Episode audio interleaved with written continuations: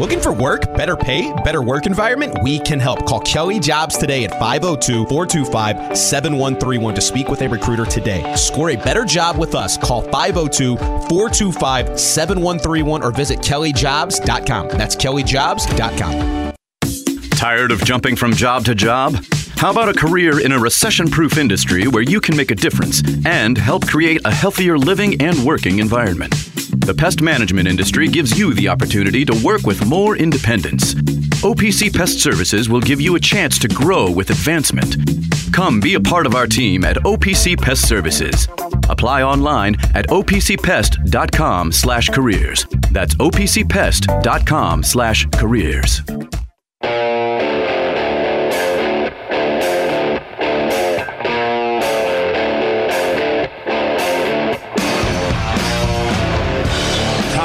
now for The Drive with Mark Ennis, presented by Fitness Market on 93.9 The Ville.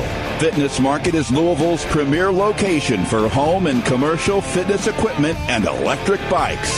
Find them online at thefitnessmarket.com. Now, here's Mark Ennis. and Biggest Biscuit, also known as Dave Skull.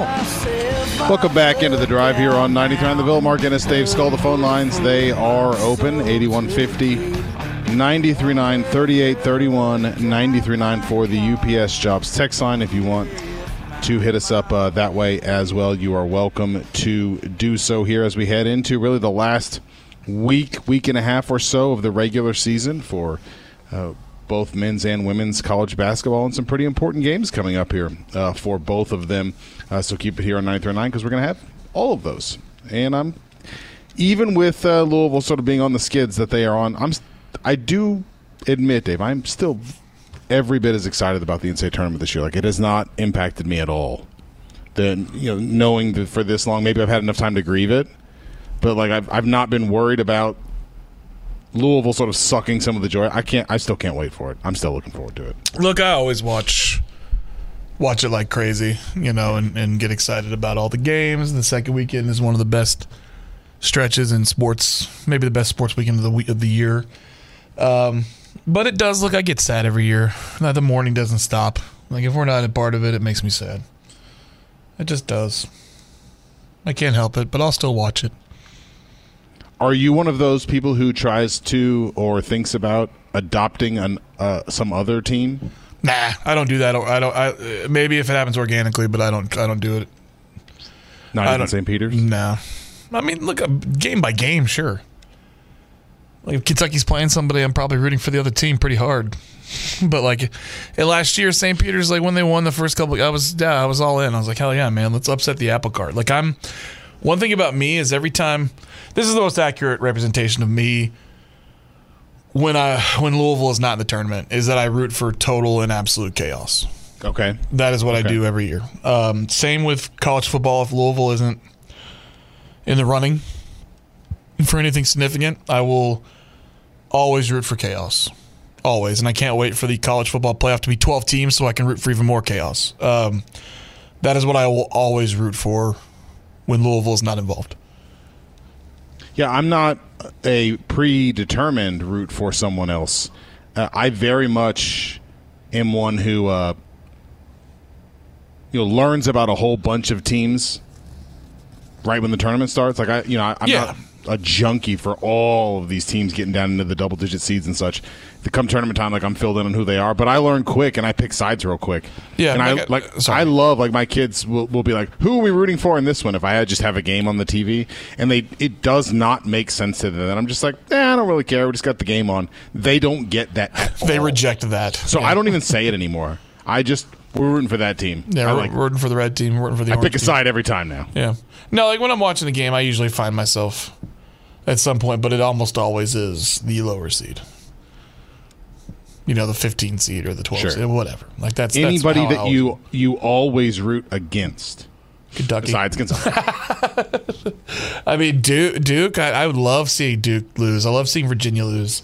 Like, see this. This is perfectly emblematic of what we were talking about with the. Uh, the cable discussion. well, not just the cable discussion, the the ACC discussion, where ACC fans aren't really in the bag for other ACC teams. Like, I'm just, what teams do you root against other than Kentucky? Like, ACC schools.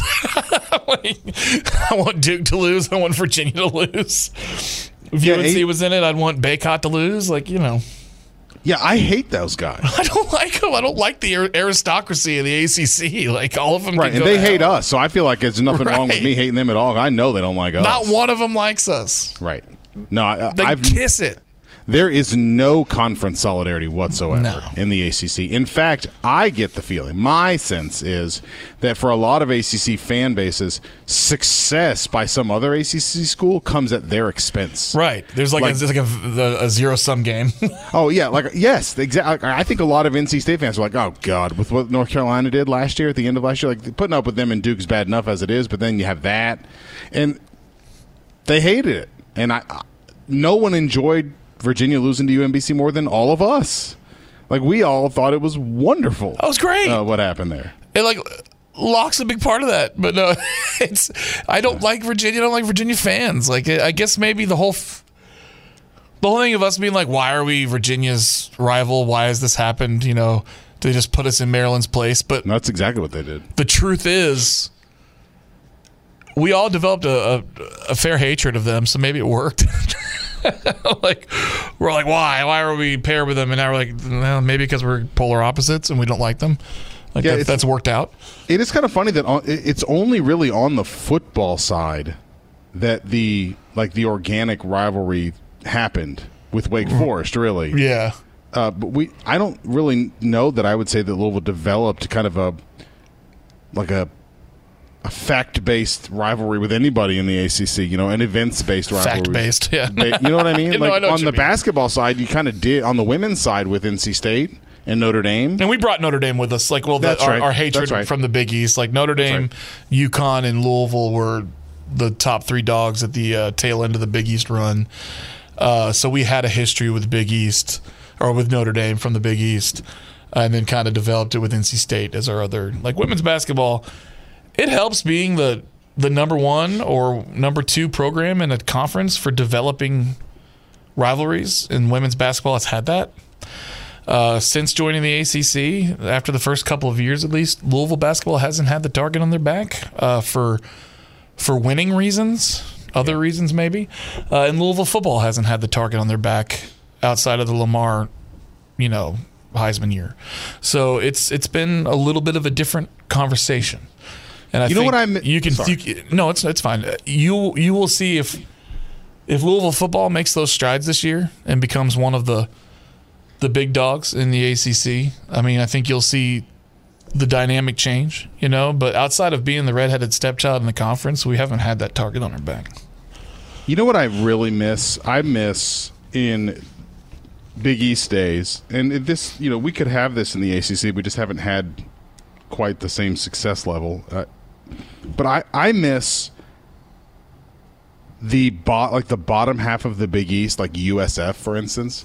You Seeing- miss USF? Oh, there's more. I know. See, seeing Louisville's coming up on the schedule and dreading it. right. Yeah.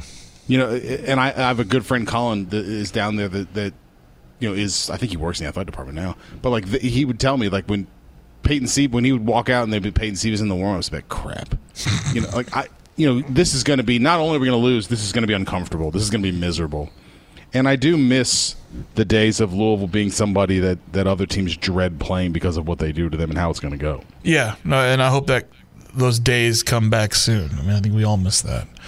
Uh, you want to be the hunted, or the the you know you want to be the the the team that people either dread or are aspiring to be. Both, you know, and that's that's what we miss, and that's what Saturday night was kind of a nice reminder of what it felt like. You know, Yeah, I agree with that. um, seeing those old teams, just remembering, and like I'll f- also like following John Salzman on Twitter is the same, where it's like Oh, every, yeah. every week you get reminded three or four times, like every day. There's a reminder, like this date in this year, we were 19 and three, uh, with like four ranked wins already in a row, and on our way to the final four, and you're like, "Uh, missed that. right? it's gonna come back soon, hopefully. Yeah, well, there's so much of like tournament life that so many of younger people are missing out on right right now, and come some of these formative years that uh, we need to get that back quick. Yeah. You know, because there's there's nothing like some sort of unexpected tournament run or the rush of of coming through in one of these high intensity, super stressful NCAA tournament games and winning it. That like that you live off of that as a fan for decades. You know, losses crush you, but wins in those moments, the satisfaction, this kind of the joy, that whatever, it feeds you for ages Yeah. and there are you know elementary school age kids who don't have much to draw on right now and it's really not been like that before Yeah, no, it, we we are this the young generation is in desperate need of their their signature Louisville teams in this in this winning environment. Hopefully, we get back to it soon. For did sure. you, you i know we talked a little bit about the quickly the uh, the crisis pr stuff with alabama and stupid Nate Oats yesterday yeah, I saw I saw the uh, the statement. that. I retweeted the statement that his lawyer because Yeah. I think it gives you a lot of.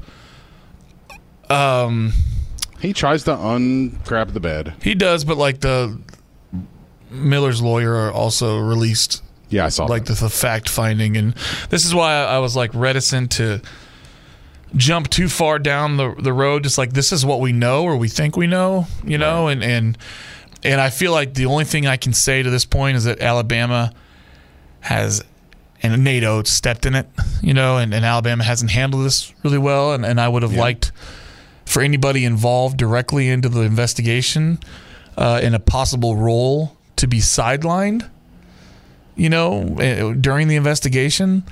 Uh, that's what I wanted. Uh, and to your point earlier, if these, if what, and again, we'll just preface this was this is Brandon Miller's lawyer's statement, so it is coming from a certain point of view as well. But if everything that they said is fact, that you know he didn't know the the weapon was in his back seat, all of that stuff.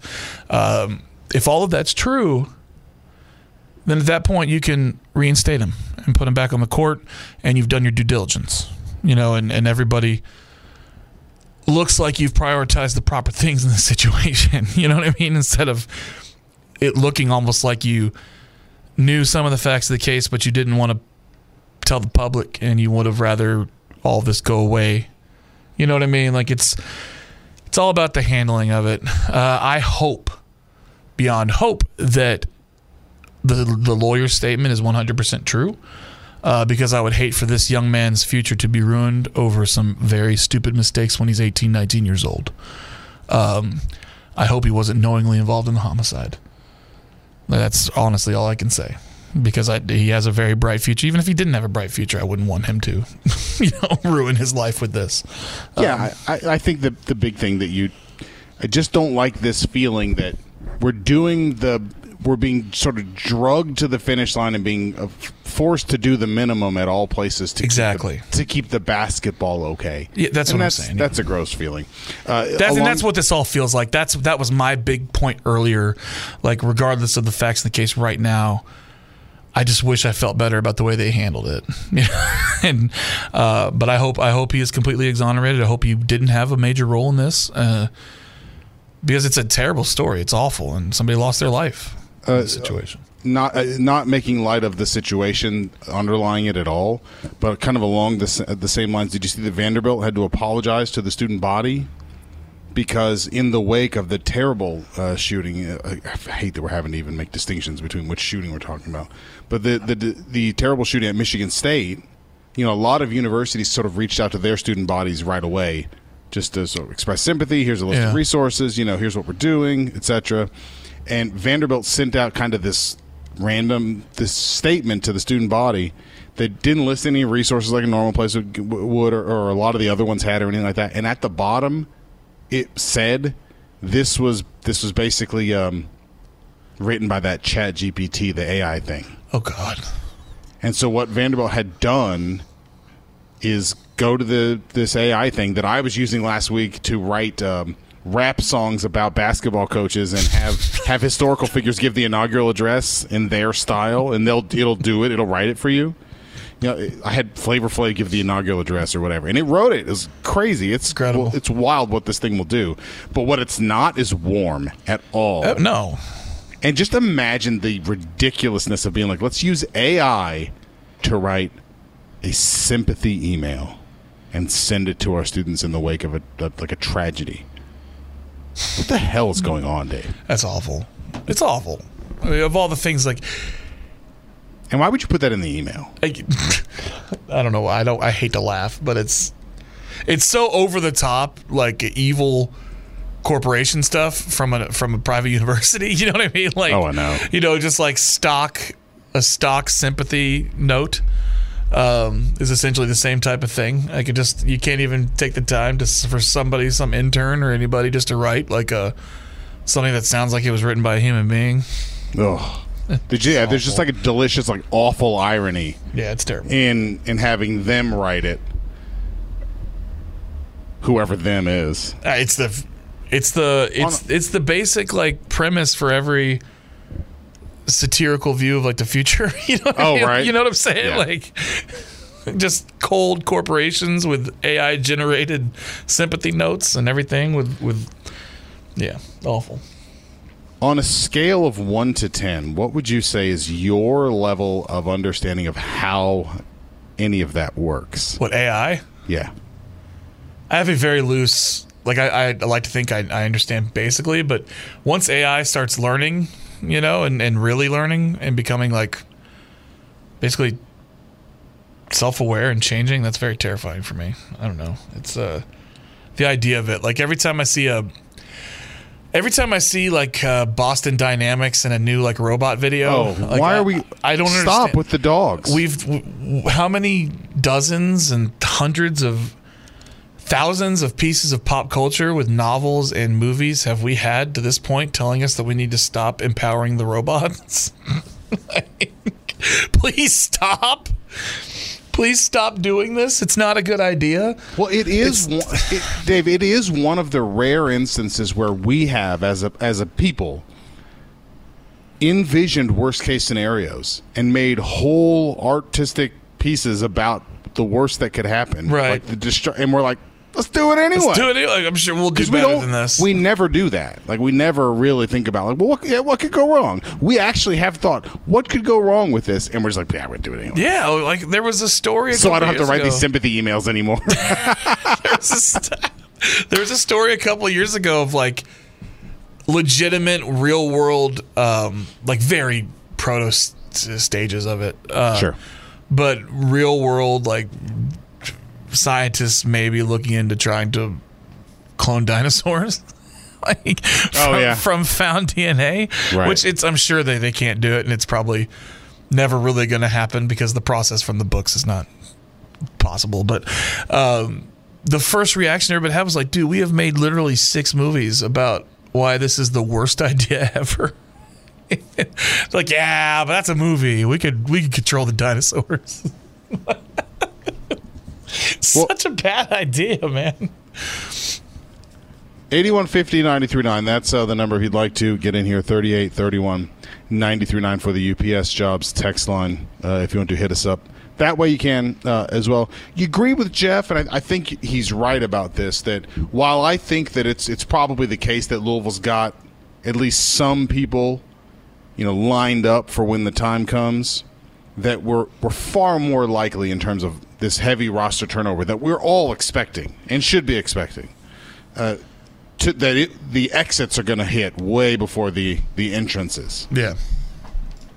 And if so, then have you given a whole lot of thought to maybe who you feel like I, I really want that person to leave, or I really want that person to not leave?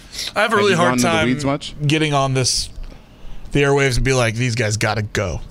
you know, like these these are the specific players that need to leave. But I can say what feels right to me right now. Like I mean, it feels like Rose Wheeler hasn't gotten his feet under him, and I think we kind of referred to that the other day. Like it, he seems like he's probably vulnerable or on the list of players that are maybe not long for this team. I don't know what you do with Sydney Curry. Like I can't like he's he's got another year of eligibility. Right, he does. He could come back. He yes. could come back. Yeah, but the- everything. Uh, yeah, he could come back. I don't I would think he- that Sydney Curry would be one you positively don't want. that's the one. That's what I'm saying. Like, if regardless of what his his eligibility situation is, like, it's man, I think his time here is over. You know, it just it's been such a terrible year, and there's something going on with him, and he's just I I I can't imagine he wants to come back in this situation. Like he could use a reset and go somewhere else. But um, outside of them, we haven't seen enough of the freshmen to really make a determination on them. I would I always lean towards keeping the youth, you know, and, and, and trying to develop them, especially since they were recruited or signed at least by by Kenny Payne. Um,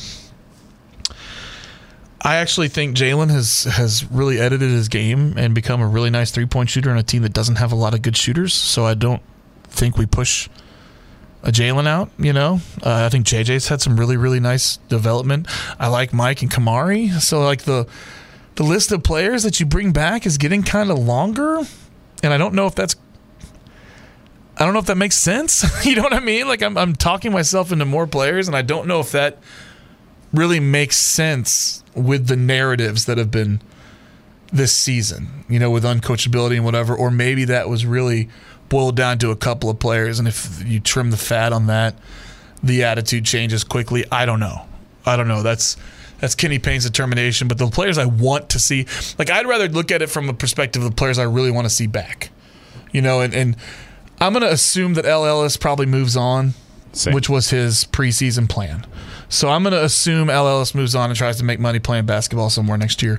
Um, I think the the must keeps from that list, and we'll go from there. But I, I really like Mike James. I think you have something there. Really like Kamari. I think that he can develop into something. I mean, a core force coming back. Um, JJ, JJ. I really love JJ. I think that he could. He's got a lot to bring to this team. I like Jae'Lyn and think that he's developed quite a bit, uh, but that's a Kenny Payne determination. Um, and then the freshmen, so Devin and, and Fabio, I would expect to be back. But I don't. you- Am I crazy for that? no, like I, I, let me let me change that. Like I, because I don't want to push them out, but I don't necessarily think they'll be back because Devin hasn't seen the court. Like I, I, I can't imagine Devin's happy with that. So I, I used the wrong. God words there. love him. He looks like a child. He he does look young. He looks young and underdeveloped, like physically. Yeah. You know, you sometimes you see a freshman, you're like, "Holy crap, that that guy looks like a construction worker." He looks like 40 years old. Yeah. And Devin Ree is not that guy. Yeah, so like, uh, let me let me like let me out there. rephrase that. Like, where I, I say I don't want to push out the freshman, I can't imagine Devin Ree comes back because he's he hasn't seen the court on a really bad team. You know, it's hard. It's hard to go from there. You know, where, whereas I don't want to push out freshmen, and I liked his game coming out of high school. I just, if you can't see the court on this bad of a team, it's going to be hard going forward when they're recruiting over you. You know what I mean? Like they, Curtis Williams and, and Caleb Glenn both play similar positions to Devin Ree, and you can imagine they're bringing in transfers next year. You know, so it, it's it's going to be a hard sell for him, I think. Fabio, I don't know what they're going to do with Fabio because Fabio's had issues uh, with his classroom work, and that's been his biggest impediment to staying on the court. It seems like it seems like Kenny's been willing to play him, but has left him like he hasn't done the right things off the court at times. So it, it's I don't know what the the deal is with him. If neither of them come back, we have six scholarships open. Well, if, if Hercy doesn't take a scholarship, that's six. Um, if you have three guys that are committed well, right who's the- now. You got Who's the- Caleb, Caleb Glenn and Williams and the and the JUCO kid. That's right. The, forgot about Koron Davis. Um, so that's So you Five three spots. more. Or, no, you five spots because it's it's. I was counting the the two freshmen coming in. okay. So two I agree freshmen with JUCO. you. That's eight. That's eight. Yeah. So you've got five spots. I agree with you that like part of the the feeling that you start to feel when you go through the roster and think about who you might want to come back and who you think can help you is it does conflict with kind of the oh, these overarching narratives about why the year has gone the way that it did. And maybe the complaints about just kind of the general like there are just guys who short circuit things and I I do find myself kind of doing the opposite, thinking like if they're able to bring in some guys who are just I think mentally and emotionally more mature, to say nothing of the basketball skill, but guys who can just take it, like guys who can take being coached hard, guys who are going to give effort even if they're not the most skilled guys. How much better some of these guys will be if they really have to go hard at practice all the time. Yeah. Because I do get the feeling they don't have to do that now. You know, you gotta like, for lack of a better term, you gotta wonder if there's a turd in the punch bowl. You know what I mean? Like if Yes. it's one guy or two guys that are really making, they're pulling the whole team morale down or the team work ethic or whatever the vibe is down. But it also makes you wonder why they didn't get rid of them earlier. but Yeah. y- you know, whatever. I got the more I think about it with. Uh, like as much as I don't like to to say these freshmen are probably gone, like I just have a hard time seeing Devin Ree back. I have a hard time believing Fabio will be back. And and. Fabio has had so many issues off the court, rumored or otherwise, that neither of those like it just anybody who couldn't let me put it this way. Anybody who couldn't establish a position in this rotation with as bad as this team has been this year, can't really expect them to be back with with uh, especially with other players already recruited to their position. Like Devin Ree, between uh, Koron Davis and the two freshmen, all three of them are wings. Like, how's Devin Ree going to find the court next year if he couldn't find it this year? Right? I mean, you have to think of Yeah. it that way. And then Fabio Basili, with all the issues that we've heard of, uh, grades or any other rumors otherwise, like those two guys, I would probably put in the the Rose Wheeler, Sydney Curry. Like those four are probably the four guys that could come back that aren't going to come back. And then El Ellis, I think, will move on just because that was his plan preseason and he's played pretty well. Uh, those five guys gone. I mean, there's a there's a lot of room, even with the additions, uh, the three newcomers. Yeah, I think there's five scholarships there. If you if you t- if you keep everybody else. I think the everyone's expectation is some pretty heavy turnover. So I'm the thing I think that you would have to worry about, Dave. In addition to everything you just said, is let's say you convince. eh, Have good conversations with, and you're like, yeah, I definitely, Jae'Lyn, I want you to come back. Mike, I want you, Mike James, we want you guys to come back. You're gonna have to sweat those guys the whole offseason. because I would think, you know, some contenders would look at those two guys and be like, we can slide those guys in here and maybe ask a little less of them. Yeah, maybe they And they do would the- really help us. Yeah, they do a, a you give them a limited list of things they have to do And or a help. limited role, and and and like you said, a lot of help. They could really thrive. Like think of a guy like Jae'Lyn Withers if he just has to be a spot up shooter on offense and a rebounder and a defender otherwise. You know, like Yeah. that's that's the role he could probably thrive in on a team with when he's only he's the fourth option on the court, like always. Um, but also the other factor is if Louisville looks at their five available scholarships and they go out and get five impact transfers, how many people leave after that? Oh, because You- of the transfers. because of the coming in? transfers. And I don't Well, the- think you cry over any of that. You know what I mean? Because Sure. you're looking to upgrade the roster, but a lot of these people that look like building blocks maybe are, are guys you could you could you could uh, build something off of in the future. Uh, you look at it after maybe bringing in five impact guys that are going to get minutes and say, well, now they just look like a middling dude off of a five and twenty three team. You know what I'm saying? Like nobody is necessarily indispensable on the roster, depending on who you bring in. Um, but that's the list. Like I would love to. I could. I could put out a list like a power ranking, basically of the players I want to keep at different levels and tiers. Uh, I don't think anybody's untouchable. There's players I would like to keep. There's players I'd like to retain. But everything can change with who you bring in in the portal. And I fully expect them to bring in five guys that are going to play in the portal, four or five.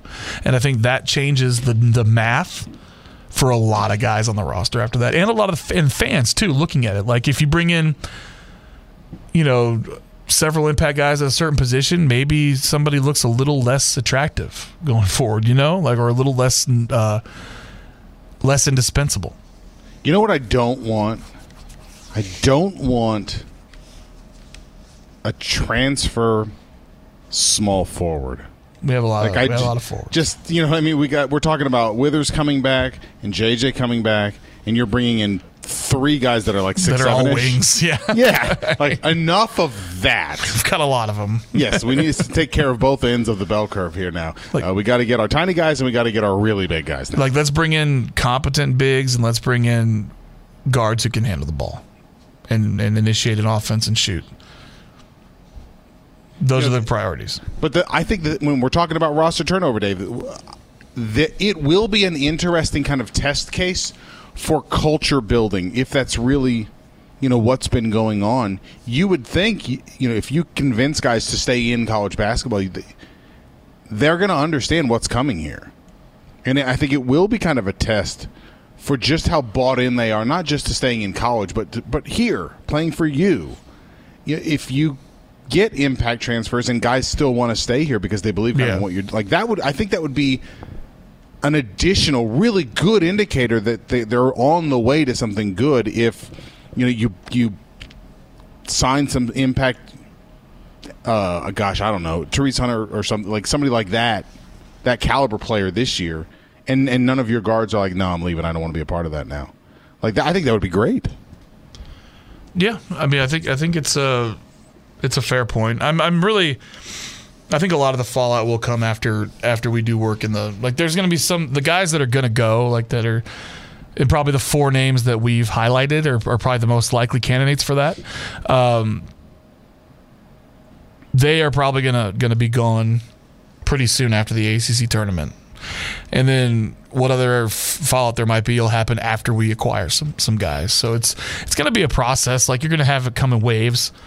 We're right off the top. You know, we're gonna lose the players that are they're just they're that first round, you know, and maybe we get a couple of commitments early, and then there's going to be some shakeout from that roster after that. Texter asked this question. I'll answer it, and then we'll take our last break here.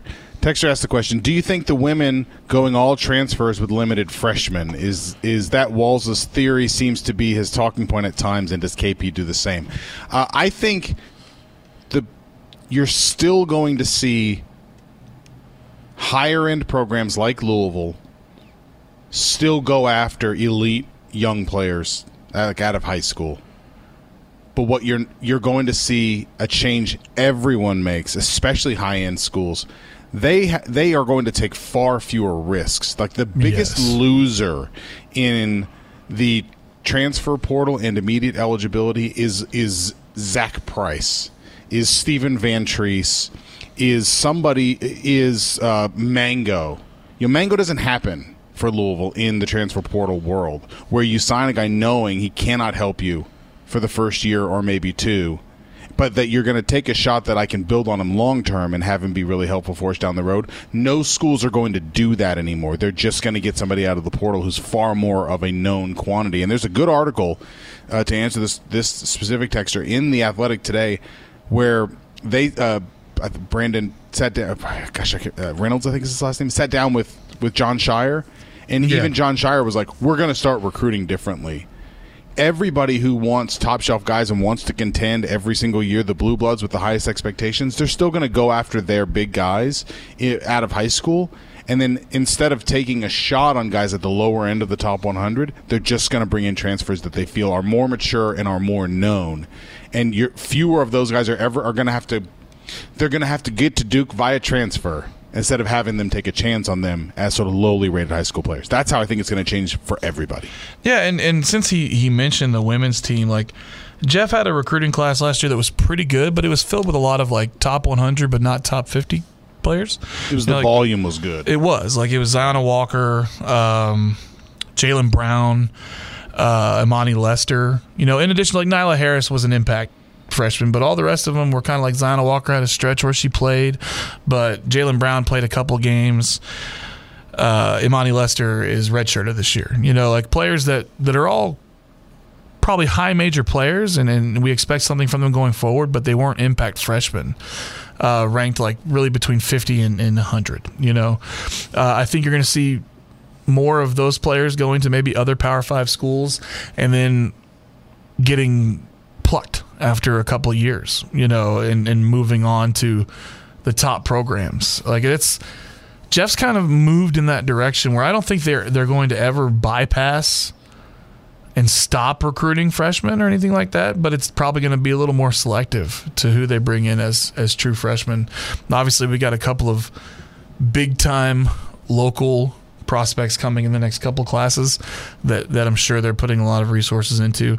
Um, but I think it's interesting, and it's not just a local thing. I think it's national, where there's a certain amount of recruits that are going to help everybody every year in the top programs will always go after them, but they'll probably be more selective after that, and they won't be plucking a lot of prospects. Like we talked about that when people were saying, "Well, why are you playing a core for? Why don't you just sit them this year?" It's like because you can't project three or four years of a college prospect's rec- career anymore. You know, like you're not, you can't map it out and expect him to be on your roster in three years. That's not how it works anymore. Uh, you've got to either you've got to figure out what you can get out of him now, or have a shorter development window, because the odds are he won't be on your roster, whether he's moving on as a transfer or whatever, in three years. The majority of your roster will not be the same, or will not be with you for three years. So it's it's it's a different way of looking at roster building. It's a different way of looking at development. Uh, but we've been trending in this direction for a while, where I think that more and more top programs will leave spots open yes. for transfers than like just fill out every tra- every roster spot or every scholarship with freshmen. Uh, and some of that will work itself out because you will have transfers out every year too. But that's just the nature of the beast now the other thing that I think is going to happen, and it's going to be different for everybody, is the, the expectation is going to be the feeling. I've always felt like Dave, because you only take like one, maybe two guys at a certain position in, in basketball recruiting, that it's very high risk. Mm-hmm. You know, like you, you target the guy you want, you don't get him. Well, everyone else has targeted the one guy they want, and now you're second to whoever. Like you either get your guy or you're screwed, and now you're not the expectation is like, yeah, you might miss out on your guys, but you're going to be able to sort of blunt the force of that by getting in the portal and getting involved with somebody else who maybe is not as good, but they're not zero. Not you trying to scramble to find somebody who, who really has no business playing for you, but that you would be willing to take in a pinch. That's those days are over. Yeah, for sure. All right, let's take our last break here, Dave. We'll come back. We'll put a bow on this one here on the drive on 9th and the Ville. Be right back. Metro College is a program that helps students pay for tuition, and I didn't believe it.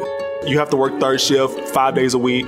It's a great and rewarding thing when you graduate. I would do it all over again, just like I just did. You know those buddies who magically become medical professionals when you're not at the top of your game? The ones who say, Come on, muscle through it. But then also say, Hey, you should probably see my specialist. Or surgery or pain meds. It's almost always false, false, and false. Athletico's physical therapists, the same therapists who work with professional athletes, can tackle those little aches and pains from the start, before they become big ones. So next time, don't believe everything you hear. Instead, start with Athletico. Schedule your free assessment at athletico.com.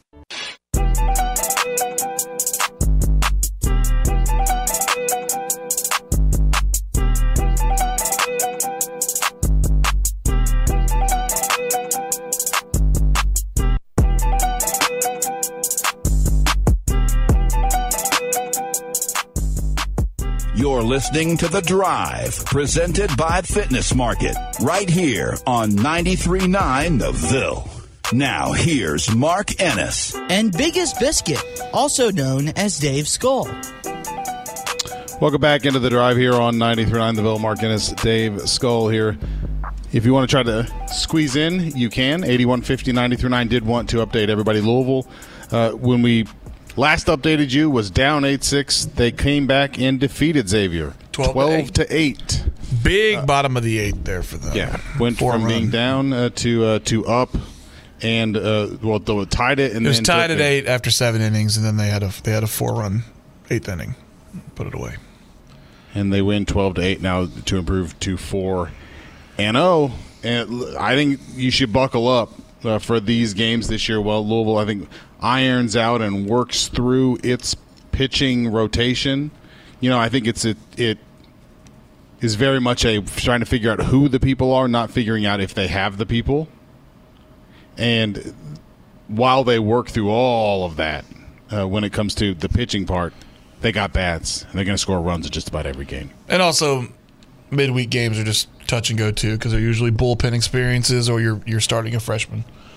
That's what like that's just kind of how it works out during the year. The you've got the weekend rotation with your Friday starter, Saturday and Sunday, and then the the week is for your fourth starter or a freshman, or sometimes they put together a bullpen rotation. So it's it's always touch and go with the midweek games. They're not always completely indicative of how your your pitching rotation will be. It's kind of uh, interesting to watch what the Ravens are doing uh, right now. But they, you know, they hired Todd Monken, who had been at Georgia. Mm-hmm. Now, his most of his background is the NFL here, but he was coming from Georgia. You know, Tee Martin is on the staff now. He was just named the QB coach now. Uh, Tee Martin was, Yeah. and they hired Willie Taggart to be the running backs coach today. Uh, so the Ravens have three, most recently college guys, uh, now on their offensive staff there uh, for for John Harbaugh. I'm fascinated by what is going to happen there. I I have this feeling that the Ravens really don't want to pay Lamar, and that they're It's weird. Why would you say that? I think that they are hoping somebody will offer them picks yeah. uh, to move him. And I did see Mike Florio throw out there that one possible scenario, uh, one place that does have some assets to work with that might be interested in him is Washington That's interesting to me. with Eric Bieniemy now as the offensive coordinator there. Uh, now that they are about to be sold to somebody else, presumably, I would guess Jeff Bezos. Yeah. I would feel way better about Lamar going there than I would have in languishing for Dan Snyder. Yeah, no, I'm good. uh, Especially the Eric Bieniemy thing is interesting to me. Um, we've discussed why that would be because he was bandied about as maybe a Ravens candidate for a little bit. Yep. Daniel Snyder would have been the biggest impediment for me. Like I don't want any of my Absolutely. former Louisville players to be anywhere or anybody I care about at all to be anywhere close to Daniel Snyder. Uh, but the fact that he's selling the team uh, is uh, is a good thing, and he won't be involved anymore. Look, I just want Lamar to have the best chance to thrive and be who he can be, who I believe he is, and the quarterback. I think most people in NFL media can see. Like, look, you either have a quarterback in the NFL or you don't, right? And the Ravens, I think, are going to understand pretty quickly because they maybe they're looking at their their past, like, well, we won a, a Super Bowl with Trent Dilfer, and then we won one with a Joe Flacco. But Joe Flacco had an unreal postseason run that year. Uh, Trent Dilfer had one of the top two best defenses of all time. Yeah. so it's not typical that you can do that, especially not in the modern NFL. Like the NFL now, from when they won with Flacco, what, 12 years ago or whatever, is not even the same. You know, it's just not the same game. And if you don't have a high level quarterback now, you can't win titles and you can't compete regularly. Yeah, the days of like Trent Dilfer, he might have been the last one. Yeah, Rob Johnson, or you know, like or yeah. Brad. I'm talking about Super Bowl. sorry, Brad Johnson. Yeah. Yeah, teams who won the Super Bowl like around their quarterback. Yeah. they're out there. yeah. They- They've happened, but I don't know that they'll ever happen again. You know, it's been Jimmy G, more- we kind of got the closest, right? more and more scarce, you know, and and now I think it's it's damn near impossible. Um, like because even like I said, the Flacco run was an unreal run. That wasn't it was atypical to Joe Flacco's career, where he had what 14 touchdowns and zero interceptions in the postseason, you know, and you look around the league right now, and it's very much a have or have not. Like there's a lot of teams that have quarterbacks. There's more teams that don't. And really, the contender line, nobody above, nobody who you consider a contender is lacking a quarterback. Like, look at the AFC right now. The AFC East, the Bills have a quarterback. The Dolphins, I think you can say, have a quarterback with Tu- Tua's season last year, even though they're still They- shopping. They've got to decide. They're still shopping. Yeah. You know, like it feels like. Patriots don't. When you when you split time between Mac Jones and Bailey Zappe last year, you don't have a quarterback. The Jets don't have a quarterback as of right now. Talk about the AFC North. The Browns, we'll see, because Deshaun Watson didn't really light it on fire. Like uh, everything else aside But he's about been him, good. but he's been very good. So we'll say they have a quarterback. The Bengals have a quarterback. The Steelers don't. The Ravens do right now, but aren't willing to spend on him. The AFC South, the Jaguars have a quarterback.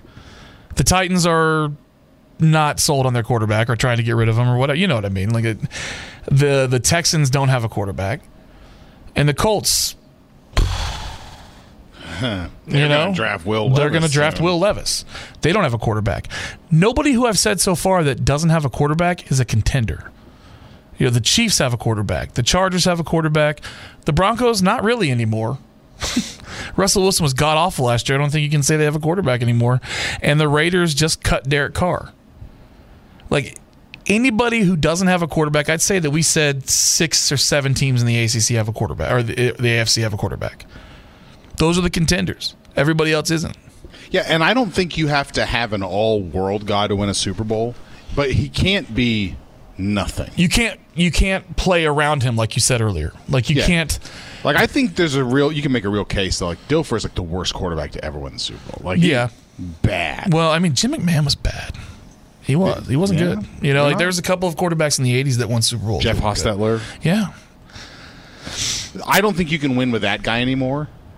But I don't think we're talking about like you have like you have to have a quarterback that has like you win because of him, like the Bengals. Where like Burrow's like what makes them go. The Chiefs, the, Yeah. the Bill.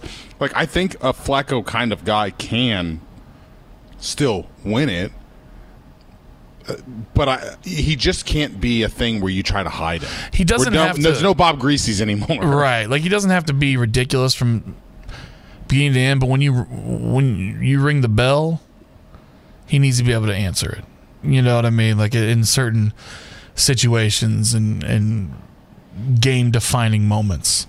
So it's I think the Ravens are going to realize pretty quickly, especially since their defense is good, but not. It's not 2000 Ravens. You know, that's not. Well, and the they are. Ravens have never embraced like being a like being wide open offensively. No, they ever. haven't. That hasn't been their their um, that hasn't been their their franchise identity since moving to Baltimore. But if you're thinking about your future as a franchise in a year in year out basis, and you look right over there at a Cincinnati team that is a nightmare. yeah, As long as they can afford to keep them for the next ten years, as long as Ja'Marr Chase and Joe Burrow are there, you got problems. You're gonna have to keep up offensively. I don't know how you're like, now we're gonna let Lamar walk and, and I don't just, get it. uh, I- go out onto the uh, the free agent market or, or try to draft somebody else and hope that you get what Lamar Jackson. right. And like Mark, uh, the Steelers don't have a quarterback right now, but they do have a coach. You better hope they don't figure out the quarterback position too, or it's going to be a long decade coming up. You know, like they need to figure it out. Like they've got a top 10 quarterback in the league that's conservative. You know, they've got one sitting there. Pay him. He's unique. There's nobody else that can do what he does. There are a bunch of other teams trying to draft Lamar Jackson right now or trying to develop him. It's just, it, it blows my mind. And I. I think you're right. They're probably hoping maybe they do that uh, that limited franchise tag where other teams can match and they get compensation. Yeah. Yeah. they get compensation. I think a couple of first round draft picks or something. Um, they're probably hoping for something like that. And I, I think that if it goes poorly for them, which the odds are it probably does if they move on from Lamar Jackson, then their fan base is going to lose it. you know, there's going to be a lot of revisions. Like most of their fans are, are are Lamar Jackson supporters, but there have been some that have, you know, bought the the company line, hook, line, and sinker for the last year. Yeah. Uh, and I think that there's going to be some revisionist history if they move on from Lamar Jackson and end up getting burned by whoever the hell they have to draft and develop. And, and just thinking about being a fan of a team in the NFL or in uh, the NBA, there is there's nothing fun, nothing cool, nothing enjoyable about cheering your team doing something salary cap savvy. Right. That's not fun. You know, like if you're a Ravens fan, you're trying to talk yourself into like, yeah, we moved on from Lamar so we can get that quarterback on that rookie deal. Like, man, shut up. like that's not fun. stop caring. Having an awesome quarterback is fun. Stop! Stop it! Stop! Stop rooting on the accountants. I hate Quit when it. people do that. Yeah, Texture makes a good point. The Eagles won with Nick Foles a couple years ago. That was a magical run.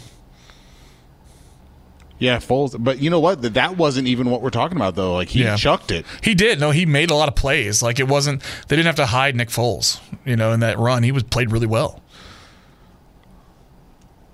Oh, they relied on him. No, I, Yeah. I, I, I think you're To the point where they absolutely thought he about might be the answer. You know, as a franchise quarterback, it turns out, you know, he, when he's one of those guys that the longer you set him in the chair, the the worse it looked. You know, but that. By the way, I don't think for a, a moment that there, like, it's not lost on me that like that there's something divine about like Brady having this unbelievably long and successful career, and that when he looks back at the people he lost the Super Bowls to, it's Eli Manning and Nick Foles. Well, Eli Manning will be a Hall of Famer whether we like it or not. For some reason. I mean, his stats prove it out just because of the I era he played in. He did do, and he's got two Super Bowl rings. So it's he is the lesser Manning, but he will he will be in the Hall of Fame. And Just it's like other Troy Aikman, who's also in the Hall of Fame, but not. You know what I mean? Like Troy. yeah, I Eli's think stats Lamar. so much better than Troy Aikman. I know Troy's guys. If you, Troy is like the end of that era, He is. He is. where you look back and you look at his stats, you're like, ew. and it's not lost on me that era matters. You know, it's not. Oh, like, I know. It's it's not like uh, you can look back on like Otto Graham stats or Johnny Unitas and, and and look at them through a modern prism, but it it's it's still like I watched those Cowboys teams. Aikman was fine, but he I mean- he was surrounded by Hall of Famers at every position. Matt Ryan has more than double the career touchdown passes that Aikman had. yeah. No, Matt Ryan's Dave stats are Krieg. silly. Dave Krieg had a more touchdown passes in his career than Troy Aikman did. That's wild. That's wild. Look up Dave Krieg, ki- uh, kids. He's he looked like a child in an NFL uniform. Spend quality time looking up Dave Krieg. Don't do that, kids. You'll end up on a list. All right, that's going to do it for us here. You've been listening to The Drive on Thunderbolt. See you. Looking for work, better pay, better work environment? We can help. Call Kelly Jobs today at 502 425 7131 to speak with a recruiter today. Score a better job with us. Call 502 425 7131 or visit kellyjobs.com. That's kellyjobs.com. Tired of jumping from job to job? How about a career in a recession proof industry where you can make a difference and help create a healthier living and working environment? The pest management industry gives you the opportunity to work with more independence. OPC Pest Services will give you a chance to grow with advancement. Come be a part of our team at OPC Pest Services. Apply online at opcpest.com slash careers. That's opcpest.com slash careers.